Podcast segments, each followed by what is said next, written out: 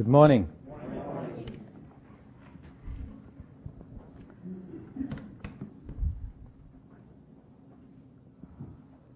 So who are we speaking about today? Nehemiah. Good. What's Nehemiah known for? Right, rebuilding the walls of Jerusalem. We were studying at uh, What Christian Believe class today. The name of the chapter, I believe, was The Life That Counts. The Life That Counts. Would you say that Nehemiah lived a life that counted? Good. Well, I, I agree with that. And uh, how about you? Do you want to live a life that counts?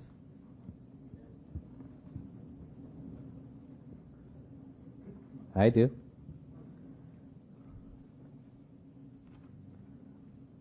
The book of Nehemiah. We are talking uh, again at. Uh, actually, this is in our character study series. This is the last time we'll be talking about uh, an Old Testament character, at least chronologically. If Dan wants to throw a, an Old Testament character into a mix of New Testament characters, he may do so. But uh, this closes as far as the historical progression of the life lives we've seen in the Old Testament. Uh, it is after Israel was already exiled to Babylon. Israel actually was to Assyria. Judah was to Babylon. The nation was practically destroyed. God just saved the remnant of people. And then after 70 years, he led uh, actually a pagan king, Cyrus, to proclaim and say, hey, you know, who among you people would like to go back and rebuild his temple? The God of heaven wants me to do it. And uh, some people respond. We saw Zerubbabel responded, and he went back with we estimate uh, anywhere between 150 and 200,000 uh, men, women, and children. And then uh, they rebuild the temple. After 50 years or so, so, Ezra comes along. He brings maybe 5,000 people. And we talked about the fact that uh, Ezra's main purpose was a spiritual one. He wants to restore spiritual worship to Israel. And he comes and he finds spiritual destitution. The people are not really worshiping God. They're not really serving God. And he begins his ministry of teaching the Word of God faithfully. But it's not until 13 year, years later that revival strikes the nation of Israel. And the people are finally restored spiritually to the Lord. And that happens in the book of Nehemiah, chapters 8 through 10. What happened before then? Well, before then happens that thing which triggered that revival. The work that Nehemiah did was of such value to the nation it, it's the spark that God needed to trigger the revival that swept the nation in uh, chapter 8 through 10. What was that work? Someone mentioned it was the rebuilding of the walls of Jerusalem. Uh, but what we want to really focus on is the person of Nehemiah. We're doing a character study. We're trying to get valuable characters out of these people that we can apply to our own lives. We said that Nehemiah lived the life that counted. What were the character traits of Nehemiah that resulted in him living the life that counts. What was he like? What can we learn and adopt from him if we want to live the life that counts? So that's what we want to look at today. We'll start in verse 1 of chapter 1 and we'll read through verse 10. The words of Nehemiah, the son of Hachaliah, it came to pass in the month of Kislev, in the twentieth year, as I was in Shushan the Citadel, that Hanani, one of my brethren, came with men from Judah. And I asked them concerning the Jews who had escaped, who had survived the captivity, and concerning Jerusalem. And they said to me, the survivors who are left from the captivity in the province are there in great distress and reproach. The walls of Jerusalem is also broken down, and its gates are burned with fire. So it was, when I heard these words, that I sat down and wept and mourned for days, for many days. I was fasting and praying before the God of heaven. And I said, I pray, Lord God of heaven, O great and awesome God, you who keep your covenant and mercy with those who love you and observe your commandments. Please let your ear be attentive and your eyes open that you may hear the prayer of your servant, which I pray before you now day and night for all the children of Israel, your servant, and confess the sins of the children of Israel, which we have sinned against you. Both my father's house and I have sinned. We have acted very corruptly against you and have not kept the commandments, the statutes, nor the ordinances which you commanded your servant Moses. Remember, I pray, the word that you commanded your servant Moses, saying, If you are unfaithful, I will scatter you among the nations. But if you return to me and keep my commandments and do them, though some of you were cast out to the farthest part of the heavens, yet I, I will gather them from there and bring them to the place which I have chosen as a dwelling for my name.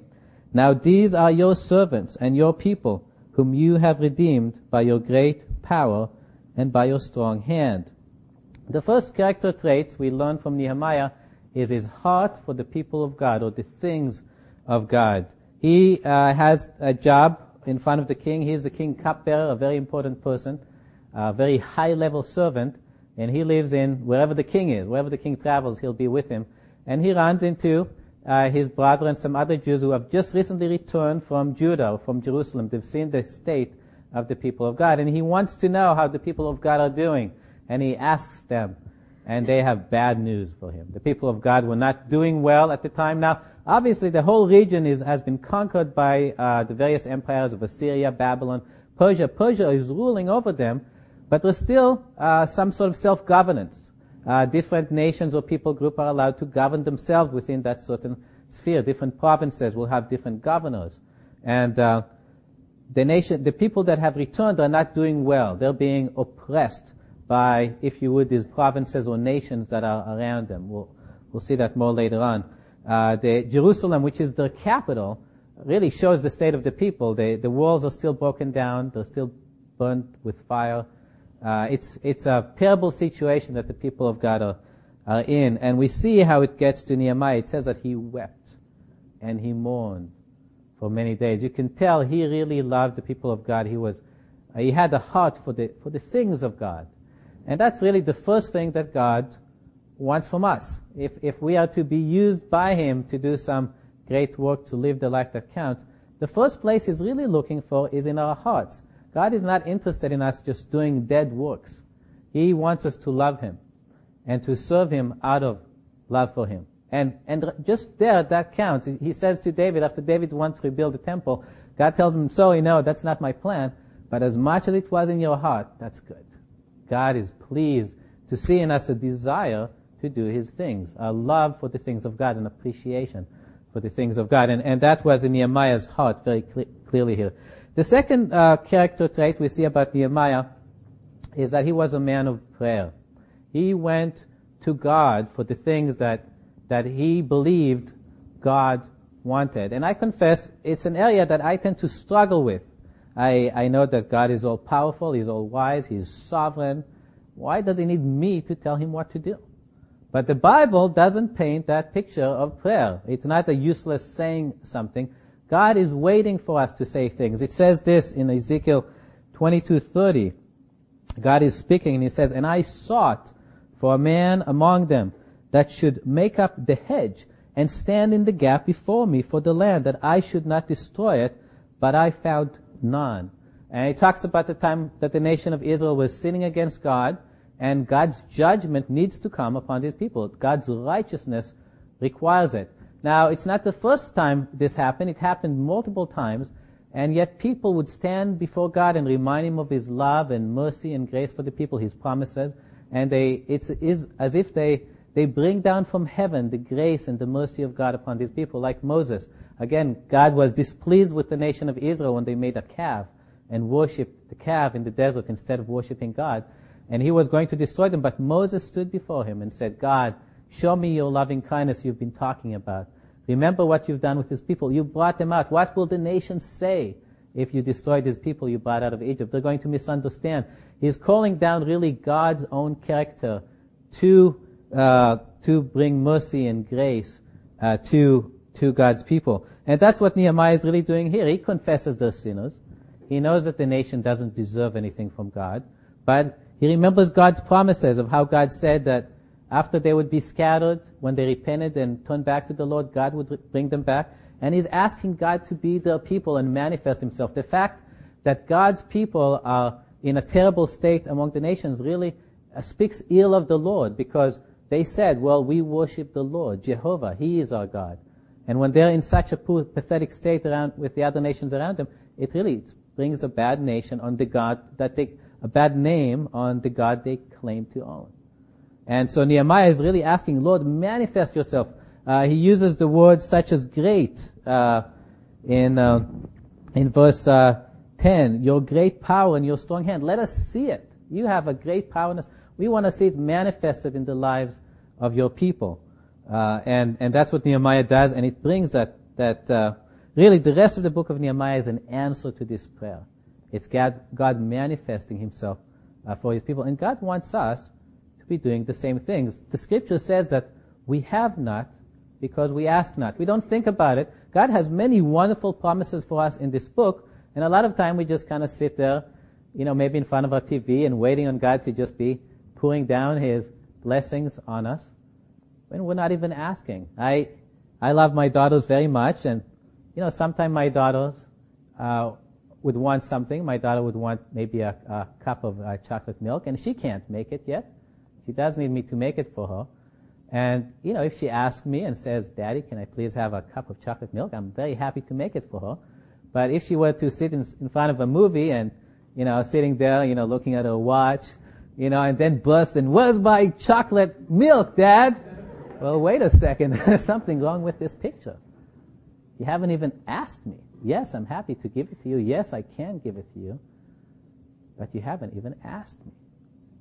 And God sometimes wants us to ask. In fact, God always wants us to ask. He, he's ready. He has His blessings.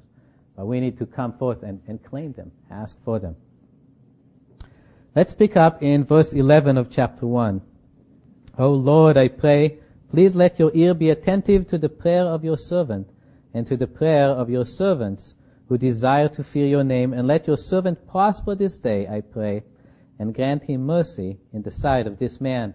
For I was the king's cup cupbearer and it came to pass in the month of Nisan, in the twentieth year of King Artaxerxes, when wine was before him, that I took the wine and gave it to the king. Now I had never been sad in his presence before. Therefore the king said to me, Why is your face sad, since you are not sick?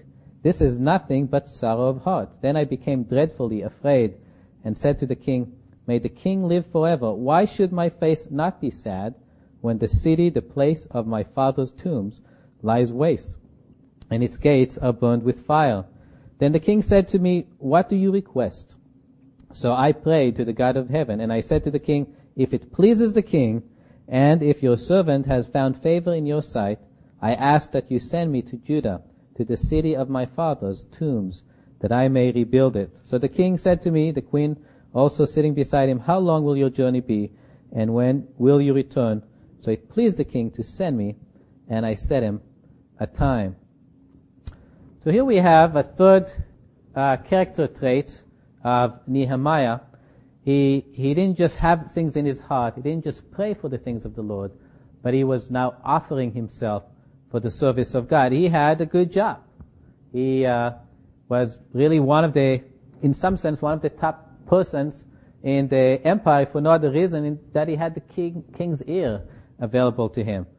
And uh, he's offering himself to the Lord to be the person to, to ask the king to send himself to rebuild the walls of Jerusalem. And it is more than really giving up his job here; is really risking his own life. Because as far as the kings of Persia was concerned, the happiest place on earth was his throne room. And for you to come to his throne room sad, there was something wrong with that picture.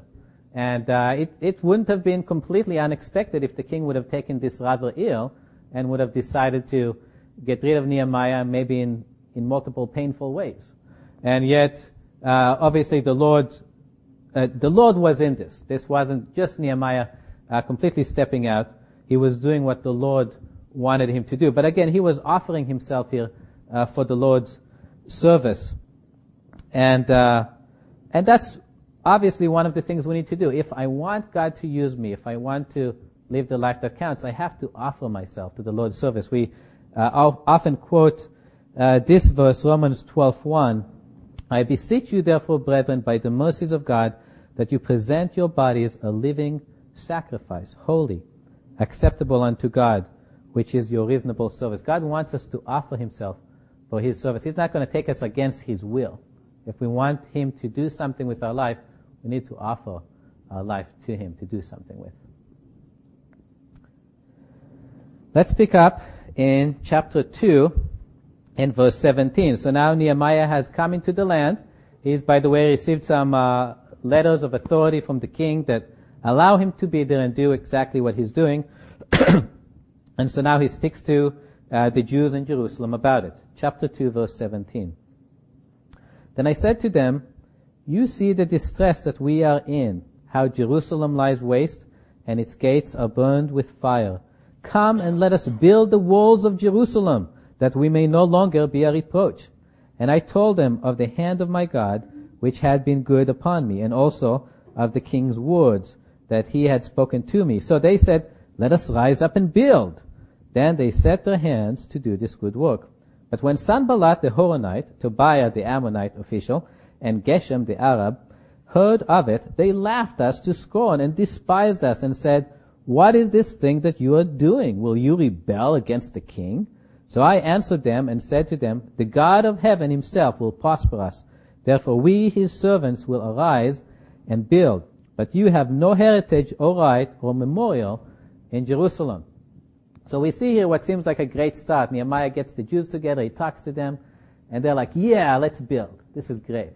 Well, as soon as there's any kind of progress, opposition comes up. And uh, the opposition in this case, we have uh, three guys that are mentioned. Uh, Sanballat was probably the governor of Samaria, which would be the province just to the north of Jerusalem. Um, Tobiah is an interesting character. He was probably a Jew, or at least a half Jew, and was allied to many of the important Jews by marriage. He married the daughter of some important Jew, and his son married the daughter of some important Jew. So he's kind of in among them. But he, he is the governor of, of the province of Ammon, which would be just to the east of Jerusalem. And then, last of all, we have Geshem, uh, the Arab. The Arabs were generally dwelt to the south of the nation of Israel, but they were somewhat nomadic, and it's possible that as a result of the land being depopulated by the wars with uh, Babylon, that some tribe migrated north, and he was probably the chieftain or perhaps the king of, of this Arab tribe, and so he would be just to the south of Jerusalem. And all of them are not happy about what Nehemiah is doing because he's basically establishing uh, a power base or a protective wall for the Jews that would give the Jews some amount of independence from them. Right now, the Jews were basically under their thumb. They could do to them whatever they want to. And they're not willing to give up over this power that they had over the Jews. So what Nehemiah doing is against what they want to see uh, happening. Now, it's neat to me as I look, uh, I love seeing this in the Old Testament, pictures of New Testament truth. And we want to be careful that we don't build our theology based on pictures, but a lot of times the pictures do illustrate uh, truth we find in the in the New Testament, and these particular uh, enemies are a good picture of the type of opposition we face. We want to live the life that counts. We want to serve God with our life. Well, you're going to run into some opposition, let me tell you. And that opposition, uh, we typically uh, break up into three categories. It's it's the devil, or it's the flesh, or it's the world. And it's neat to see that there's three for us and there were three for Nehemiah. And they correlate actually quite nicely. Uh, we, we will probably find Sanballat that seems to represent perhaps uh, the devil or spiritual enemies, and Tobiah will represent the flesh, and Geshem will probably represent uh, the world in their opposition. Uh, and and I'll, I might comment as we look at the different type of opposition that Nehemiah runs into what it might represent, how it might reflect on the opposition we experience in our lives trying to serve the Lord, and how we can learn from how He dealt with that opposition and apply it to our lives as we want to deal with the opposition that we come across trying to serve the Lord. But the first lesson to be learned is really right here in these verses. You don't really have to look much further than uh, uh, verse uh, 20. It's really his response to them. Remember, these would be three extremely powerful men in his neighborhood, probably the three most powerful men that he and the Jews would have to deal with. And you could imagine him being perhaps concerned, boy, these guys are opposing, what's my chance of building the walls of Jerusalem when my enemies are all around me already? And, uh, but yet he, uh, basically tells them off. He says, you have no heritage right here. Look, this is our place. You know, we're, we're going to build it. We're going to be the people in charge here. You, you have no place in here. He basically uh, tells them off. The other thing is, he's trusting in the Lord. He says in verse 20, the God of heaven himself will prosper us. He's, he's continuing to trust that God will deliver him from this opposition that he's facing. Okay. Um, I don't know about you, but I know about me. And uh, I can often become discouraged over um, losing to the spiritual opposition in my life. Uh, feeling that I'm under the power of the flesh. I'm, I'm yielding to the flesh. I'm under the power of the world. I'm following the world instead of following the world. Uh, maybe something happens to me that's, that's, it's the devil's work and I'm completely discouraged about it. I remember, uh, driving in the car about a year ago and listening to a sermon uh, on my uh, radio, uh, my car CD, and uh, it quoted uh, the verse found in uh, 2 Peter 1:4. His divine power has given us all things that pertain to life and godliness. And it went through my mind, and God is promising to us that He will give us the power against the spiritual enemies or against the opposition that we experience. He says He's given to us all things. This is 2 Peter 1 4. He's given us all things that pertain to life and godliness. He's saying, I've given you everything you need, Noah, to live the victorious life in Christ. And it clicked with me. I believed that verse. And it gave me such joy and peace and power simply taking God at His word. He said that He will help me live the Christian life He calls me to live. And He will provide the power.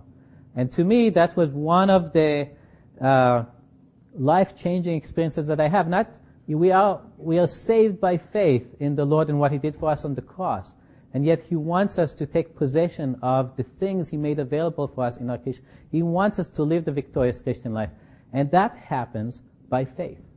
You have to believe God, just like Nehemiah was here believing God, that God will help us against the opposition. I can't count the power of the flesh, the power of the world, the power of the devil. Certainly, it's greater than what I can come up with myself, but God has put into me His resources to enable me to still live the victorious Christian life. And what we need to be careful of is that we don't become discouraged and give up and say, well, that's just me. I guess, yeah, there's George Mueller and, you know, there's Bill MacDonald's and yes, they can live the Christian life and do great things for God, but not me. You know, I, I just can't do it. Well, that's not true.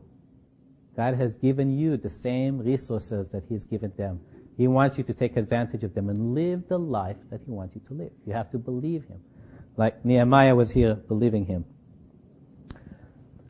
Let's uh, move on to chapter 4 and verse 7. We're not going to be able to cover everything here. We'll just have to uh, pick and choose our battles. And they really pick and choose the battles that Nehemiah had to go through. So, Nehemiah chapter 4,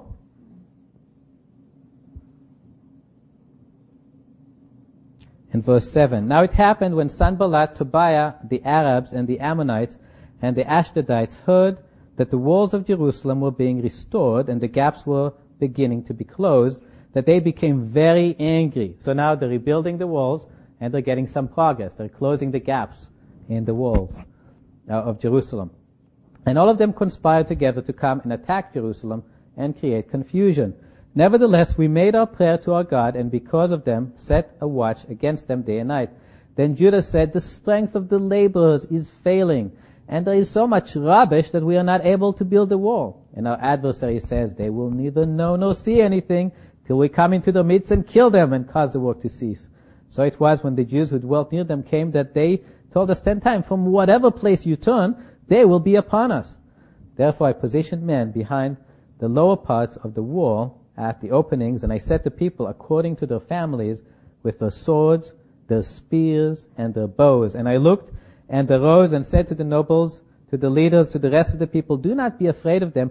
Remember the Lord, great and awesome and fight for your brethren, your sons and your daughters, your wives and your houses. And it happened when our enemies heard that it was known to us and that God had brought their counsel to nothing, that all of us returned to the wall, everyone to his work. Alright, so we have here the first attack that's, uh, that's coming against Nehemiah. And this was really going to be uh, what we would call a military ex- expedition. But it wasn't going to be a declared war. They're not telling them, okay guys, you know, you're disobeying us or you're not doing what we're telling you to do, so we're gonna go to war against you and, you know, watch out, we're coming. It was a sneak attack. They weren't aware of it. They weren't supposed to know it was happening. Obviously, the Lord revealed the fact the attack was coming to Nehemiah and the Jews, but they weren't supposed to know about it. It was going to be a sneak attack. And really what they're trying to do is, is, is kind of knock them off their feet, is confuse them or stop the work to, to happen. Now, some people might get hurt, some people might die, but really they're just trying to, to uh, discourage the people, to confuse them, to get them sidetracked from what they were working on, so that the work will stop, so that they'll stop rebuilding the walls. Now, I mentioned, I think that Sanballat was perhaps a picture of the devil or spiritual attacks, and that's really what uh, the devil a lot of time will do, or, or spiritual attacks will do, is, is they'll sideswipe us. He really just tries to knock us off our feet. Let me read uh, Ephesians 6, 10 through 13. You could turn there if you wish.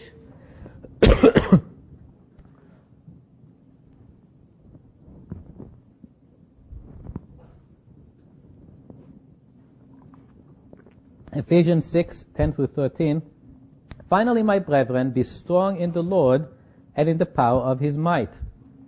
Put on the whole armor of God, that ye may be able to stand against the wiles of the devil.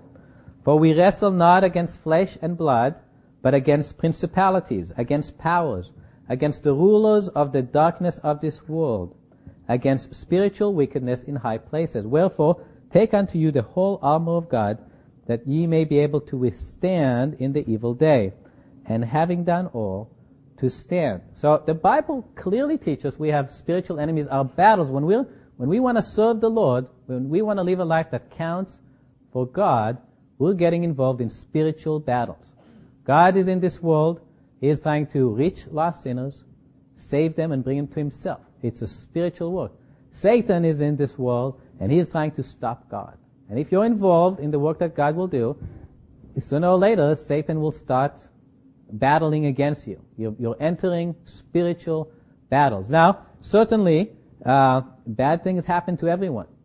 But Satan is still able to cause things to happen, and he, he causes them to happen with the purpose of knocking you off your feet. He wants to discourage you, to confuse you, to stop you from serving the Lord in the way you've been serving the Lord. And that's what this passage in Ephesians 6 is talking about. Uh, in verse 13 it says, Wherefore take unto you the whole armor of God, that you may be able to withstand in the evil day, and having done all to stand. So there's an evil day coming. Something bad is going to happen to you. And if we wonder, well, what kind of things can the devil do? Well, they, uh, they, they, perhaps the easiest story to go to in the Bible is that of Job. Job, everything is laid out before us. We see the spiritual reality that are going on. The devil comes and he, he talks to the Lord. The Lord talks to the devil, and uh, you know God is is is pointing out how He has a faithful servant on the earth, and uh, and the devil wants to uh, prove his point, and God allows. He gives some measure of of authority to the devil to to try to test Job, and the devil just throws everything at Job that he, that he has, and uh, you know, praise the Lord, we're probably not going to have everything that happened to Job happen to us, but some of these things were like t- killing his children. Job lost people that he dearly loved. Uh, taking away all his livelihood. Job was a wealthy man. He had herds and servants, and Satan took that all away from him. And that can certainly happen today. Losing a job, losing a house, losing uh, some your savings or your uh, retirement funds, all these things can be taken away from you. Um, being struck by a disease, uh, the devil struck Job with a serious disease. You could, uh, he could do the same to you. He can strike you with a, a serious, uh, painful uh, disease. I'm thankful we haven't endured anything very serious, but in the last uh, two months, I think there were maybe two weeks that all my family could actually be here. We've been having uh, colds, or my son has croup right now. The purpose of the devil is to knock you off your feet. He wants you to lose your focus of serving the Lord. And the solution for that, we see, is, uh, if you were paying attention in the passage, it was really getting to some of the Jews. Some of them were beginning to like get really discouraged, uh, being upset about all the rubbish that they had to get through to try to rebuild the wall. Uh, there was an exaggeration of the power of the enemies. Wherever you go, they'll find you. But Nehemiah stands and he basically says, "Okay, guys, you know, God gave you armor. And in that case, it was it was physical armor. Put it on. Okay, stand in the gaps. If they come against you, fight against them. Remember, God is really powerful. You know, He's to help you out." And, uh, and that works. In fact, the attack never came. As soon as they saw men in armor waiting in the gaps of the walls, the enemy didn't even want to fight them. And uh, that's really what we should do. And in fact, uh, Ephesians 6 really uh, talks about that. It talks about the armor that God gave us. And the purpose in God giving us the armor is that we might be able to stand in the evil day. God doesn't want us to get confused and discouraged and stop serving Him when something bad happens to us.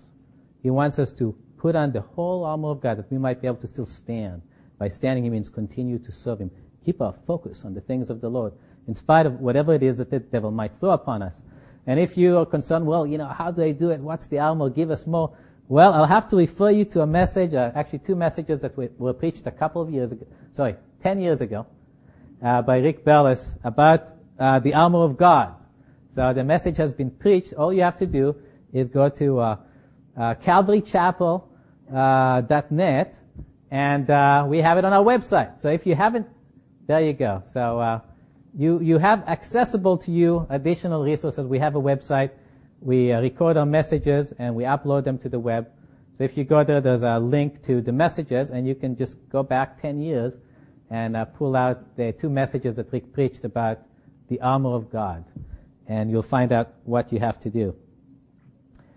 Let's look at the next battle or attack, and that will be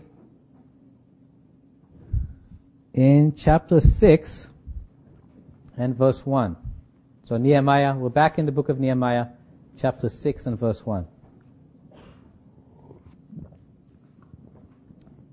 Now it happened when Sanballat, Tobiah, Geshem, the Arab and the rest of our enemies heard that I had rebuilt the wall and that there were no breaks left in it, though at that time I had not hanged the doors in the gates, that Sanballat and Geshem sent to me saying, Come, let us meet together in one of the villages in the plain of Ono.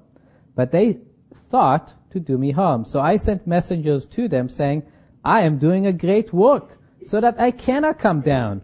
Why should the work cease while I leave it and go down to you?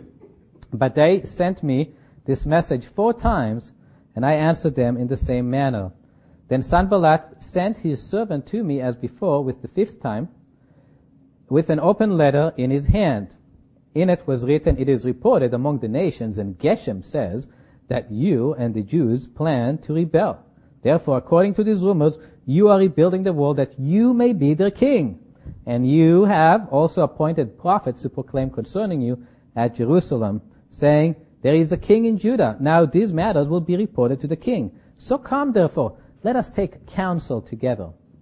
So I sent to him saying, no such thing as you say are being done, but you invent them in your own heart. Well, what do we have going on here? So here we have the main propagator of this attack is actually Geshem. Now we still have Sanballat involved, but that uh, still fits with our picture because really uh, the world and the flesh are among the tools that the devil uses against us. He's, he's really the arch enemy of the things of God, but he will use the flesh and the world. Well, Geshem, we said, represents the world. And uh, what Geshem is trying to do here to Nehemiah is he's trying to get Nehemiah to uh, come and, and meet with them and uh, involve them in his plans to become king. That's what they're thinking. They're thinking, well, Nehemiah, probably his real motivation in all this, he wants to become the king. So we'll offer, we'll somehow help him. Now they weren't really there to help him. They would probably kill Nehemiah if he came out. But they were suggesting to him that, hey, come out, You want to be king? We can talk about it. We'll work it out. We'll make our councils together. Okay, come out, come out. And uh, that's that's really the strategy uh, that the world uses against us. Uh, really, and and I, I need to be careful when I'm saying the world. I'm not against people. God loves the people. God so loved the world, He sent His only Son to save them. But the world system tries to make us happy without God. It tries to offer us what it thinks will make us happy, and it says, "Come on, play by our rules, and we'll give you what you want." And uh, uh, for me, I don't know. Uh, the devil always seems to. The world has different offers for different people. For me, recently, what I found is I've been distracted about my work. I've, I've had some exciting projects there, and like if I can just get this to happen, you know, I'll be the star in the company. you know, I'll, I'll, I'll uh, get us the customer we want, or the type of business we want, or the profit margins that we need as a company. And uh, as a result, it's been infiltrating my life outside of work. There's nothing wrong with work. We should be working and, and providing for our needs and, and the needs of our wives, our children. Uh, but it's not supposed to take over us. So it would, it was fine as long as I was doing it 40 hours a week, but when I'm bringing it home with me, you know, and I'm thinking about it as I'm lying in bed, well, there's really more important things for me to engage with. And that's really the purpose of this attack. It's to distract Nehemiah from what Nehemiah was doing, to stop him from doing what he was doing. And the world really, by offering things to us, the negative impact upon us, it distracts us from what God has given us to do. I'm pursuing these other things instead of this job that God has given me. And uh, Nehemiah really teaches us how to deal with this. He says this, I am doing a great work. What I'm doing is a lot more important than what you guys want me to do. It's not, to, be honest, Nehemiah wasn't even, even interested in becoming the king of these people. He was really there for the work that God was doing. And uh, we should apply it to ourselves. Nehemiah was doing a great work. Well, yeah, he was building the walls of Jerusalem, and we know there was a spiritual value in what he was doing. It would protect the people of God more effectively, encourage them, and we'll see some of the other things that happen. But there is a great work going on today. Do you know what it is?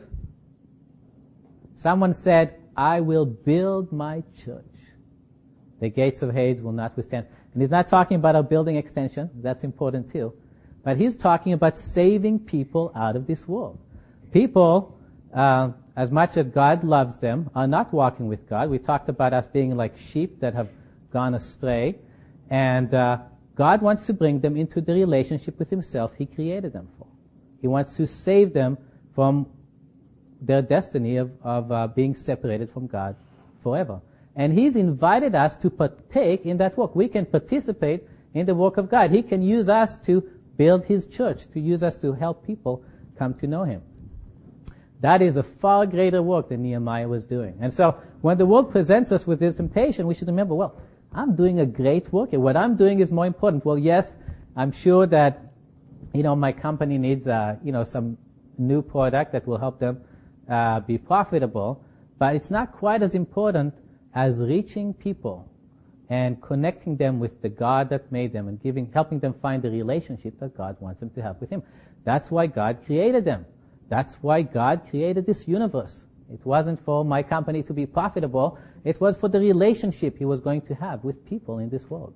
That's a great work and we should stay focused. We should stay focused on it. Uh, next we have Next attack we see is in verse 10. Verse 10 of chapter 6 in Nehemiah. Afterward I came to the house of Shemaiah, the son of Delaiah, the son of Mehetabel, who was a secret informer.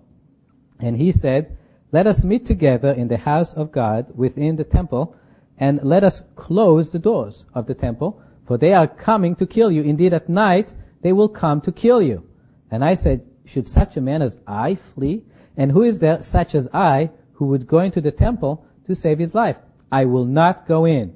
Then I perceived that God had not sent him at all, but that he pronounced this prophecy against me because Tobiah and Sanballat had hired him. For this reason he was hired that I should be afraid and act that way and sin so that they might have occasion for an evil report that they might reproach me. Okay, so if the last attack was spearheaded by Geshem, this one is spearheaded by Tobiah. Again, of course, Sanballat is still involved. But the particular uh, attack here is very insidious. First of all, they're using a person that Nehemiah doesn't realize is a bad guy yet. And uh, they're basically telling Nehemiah, look, there's a plot to assassinate you. They're going to come at night and they're going to kill you. So you need to run away. Let's run to the temple, shut the doors, and there you will be safe. Sounds pretty good. Well, there's some problems with it, which Nehemiah recognizes. First of all, he is the leader of the work. If he runs for cover, the work's gonna stop. Okay, it's gonna impact the work that the Lord is using him to do. Second of all, the temple wasn't designed as a hiding place. Okay, it was designed to worship God. That's what people, what people should use it. So really for him to use the temple in that way would not just be hurting the people, it'll be hurting the Lord himself. It would be a, some, some sort of a, of a blasphemy against the Lord, using the Lord's things for other things that they were not designed to be used for. Um, I said that Tobiah was perhaps a picture of the flesh.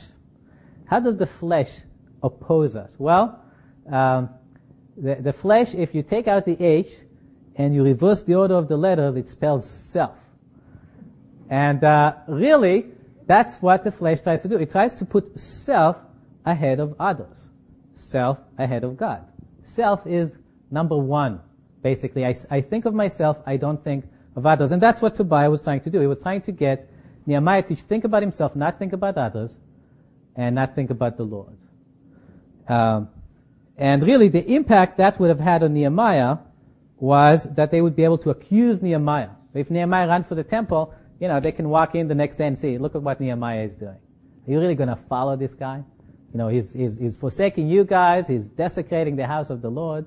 It would make him useless. Nehemiah would become useless for the work that God wanted him to do.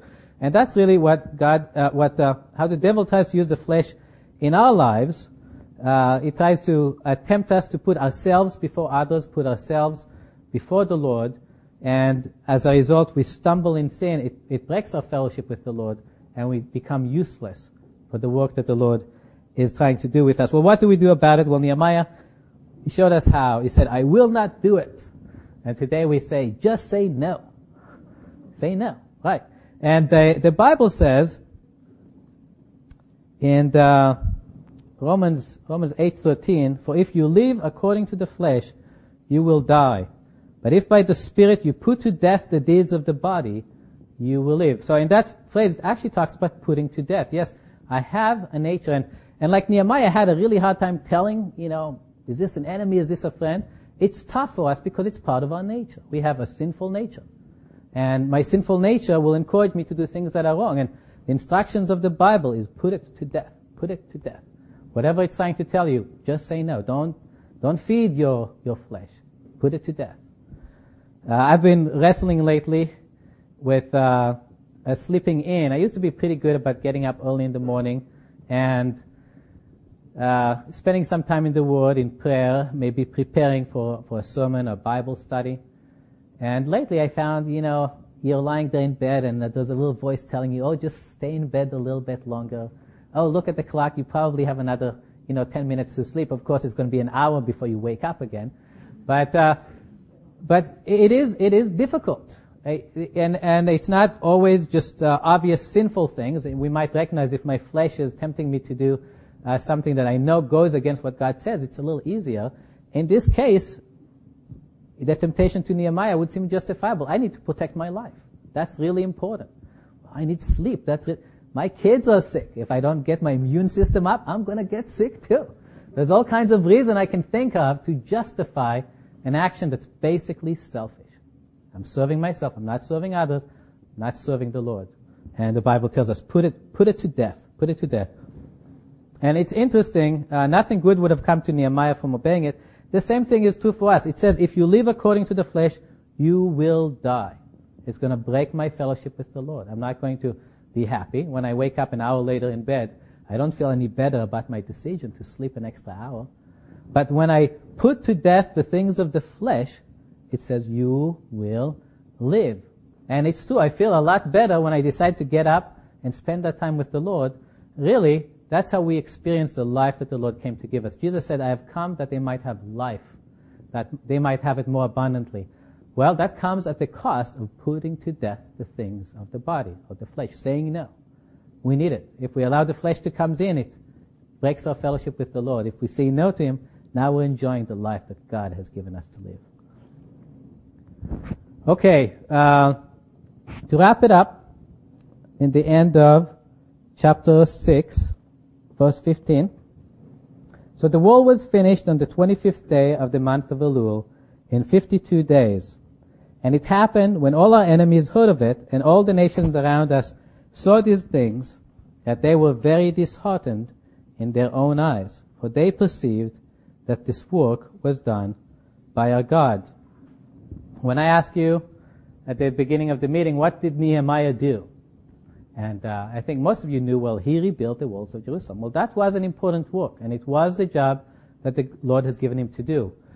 But the true value of what Nehemiah did, we really see in this verse, and it's also the true value of what comes out of us serving the Lord, is that it revealed the Lord. In verse 16, it, it talks uh, about uh, the, the nations around the enemies being disheartened because they perceived that this work was done by God. They were able to see the hand of God is it. There was no uh, supernatural miracle, so to speak, like uh, dividing the Red Sea in half. But it was very obvious to those who really watched what was happening, this could not be the work of man. The work of God is taking place. They were able to see it. And we might guess that from seeing that it was rebuilt in 52 days. That's gotta be practically impossible without modern equipment to lift up those heavy stones and build a wall I think the circumference of the world was over a mile for people to do in bare hands in 52 days. But the Lord was in it and they were able to perceive. By Nehemiah following the Lord, he was manifest, he was giving evidence of who God was.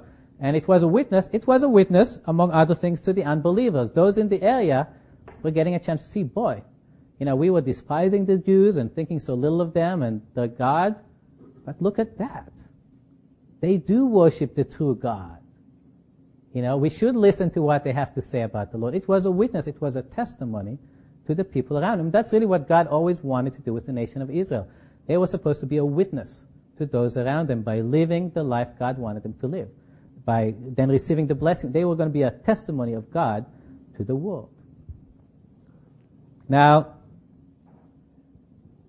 you remember how I said earlier that uh, there was the revival that broke up after uh, Ezra was there for 13 years. That revival is going to break out in a few days. In a few days, the revival was going to break out. The people that have seen what happened and went to their villages and town and told them about it, in three day, in a few days, it was going to be the day of the blowing of the trumpets. It was going to be one of the feasts of the Lord, and everybody was going to gather to Jerusalem. I don't know if you remember what happened. Well, they gathered to Jerusalem. Maybe they've gathered before, but this time they were really interested in the Word of God. They said, Ezra, Bring out the book of the law. We want to hear what God has to say. And Ezra starts telling them, and they're, they're convicted in their hearts. They've seen the evidence of God. And now they're applying it to their own lives. It wasn't just a witness to unbelievers, it was an encouragement to the believers. Seeing the work of God being done through Nehemiah sparked other people's interest in the Lord, helped them uh, desire what Nehemiah had Help them want what this God could give them in His law, following Him in, in the worship. And uh, that's really what God wants to do with us when, when we're talking about living the life that counts, doing the things that God wants to, uh, wants to do through us. It's an opportunity for God to manifest Himself in our life and to draw other people to Himself. Let's pray. Father, thank you for your goodness to us. Thank you for an example such as Nehemiah. Lord, we confess that uh, we often don't feel uh, victorious in our Christian life, often for whether it is the uh, spiritual enemies or the world or the flesh seem to have us down on our back. And we are not living for you. We're not experiencing the life that you've come to give us. Lord, we ask that that might change, that uh, we might experience your power in our life. Help us learn the lessons that uh, we see in the life of Nehemiah and see elsewhere in your word and apply them to our lives in living this life that pleases you and that you can use in the lives of others. We pray in Jesus' name.